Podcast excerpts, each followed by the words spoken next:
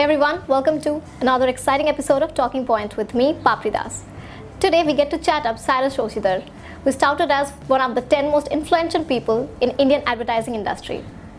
He gave MTV India its iconic brand image before donning several other creatively challenging roles. And now he's all set to take the nation's youth by storm with his new creative venture, 101 India. Let's have a chat with him. Welcome to our show. Hi. What is 101 India all about?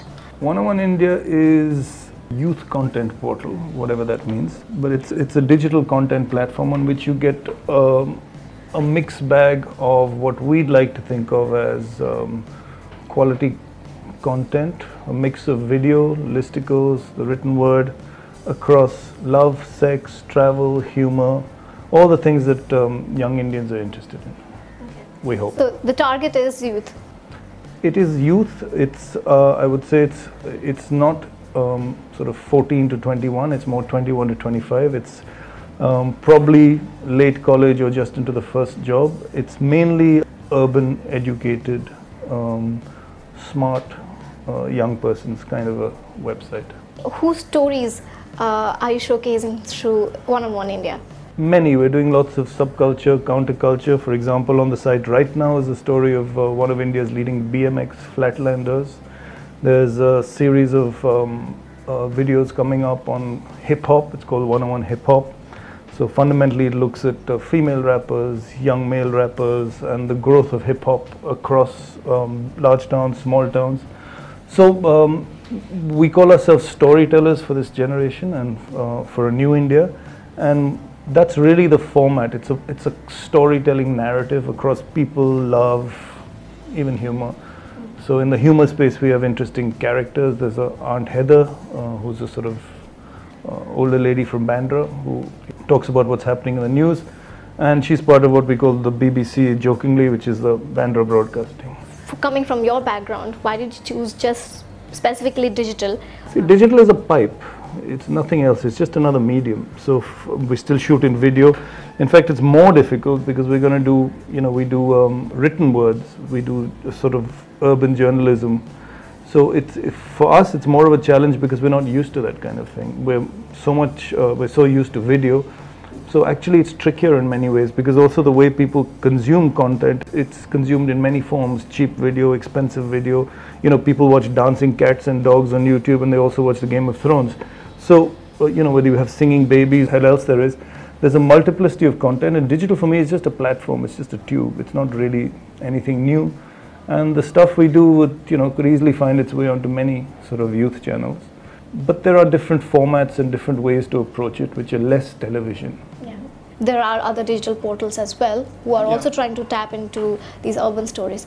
But what is different about 101 India? Well, I don't know how many there are tapping into urban stories. Um, there are a few. As I said, we offer content across video and the written word and other formats. There's animation. There's there's there's many things. So we offer multiplicity. In terms of the the, the ur- ur- urban stories, um, there's a, a degree of journalism that creeps in, which is slightly different to what we're used to. So, for example, my experience at MTV, there was it was more about humor and reality shows, whereas this is not really that kind of an offering. It's more about people. So, for example, there's a, uh, as I said, there's a whole bunch of counterculture and subculture stories about interesting things young people are doing. There's also a bunch of stories about just amazing things that happen in India. We're covering a story just now about a guy in um, uh, two hours out of Delhi who's built his own little Taj Mahal for his wife. So, I mean, although he's an older guy and it's not really a young in that sense, it's still a love story, and a love story is universal. So we think, you know, he was an interesting subject. So we're going and telling that story. So we don't do Bollywood, we don't do gossip, we don't do that, we don't do that kind of stuff. We do the fringes, we do stuff that's around it. And I would say we're much more left of center, whatever that means. But it's not the mainstream. From your own perspective, uh, trying new different thing get, uh, things gets you going. Yeah, I think anything. I mean, I live in India, India because it's a series of um, contradictions that bump into each other every day. So for me personally, any you know, it's stimulus. Um, I like the fact that we live in a country that has 150 different kinds of people, um, and in the same way, I like my work to be as varied as it possibly can be. So I don't think I've stuck in a job for more than four years. I think MTV was the longest. I think that was 12 years. and I don't think that's going to happen again. So, so, um, so yes, I do like to move. After four years, I'll be finding you in a different place and I'll be. No, this one. I'm, I'm invested in this one a little bit more, and I'm invested in its success a little bit more. So I need to make sure that this works first before jumping ship. Are you following the kind of stuff which MTV is doing right now? Are you happy with it? MTV is in my history. I can never shake the label. But I, I sort of got, um, to be honest, I don't really enjoy the reality show format. Really? No, I, I, I mean, I know that I, you know, we brought roadies in and all the rest of it, and so we're responsible.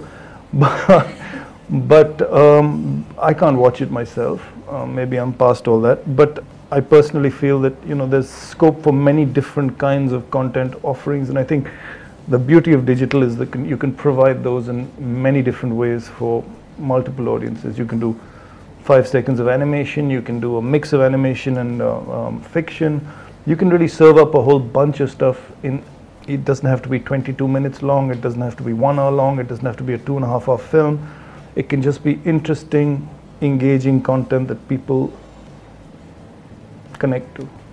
With digital, uh, we also, like you said, it can be short and snappy, but we are also noticing that uh, it can get a little superficial. That people say that sometimes you don't do enough research, you don't go in depth with it. There is less chance of doing that. Would you agree to that? I think that, you know, having been a part of a wonderful media establishment, I think that's one of the most irresponsible is the mass media actually. So I don't think digital is any less irresponsible. Discipline, hard work, research.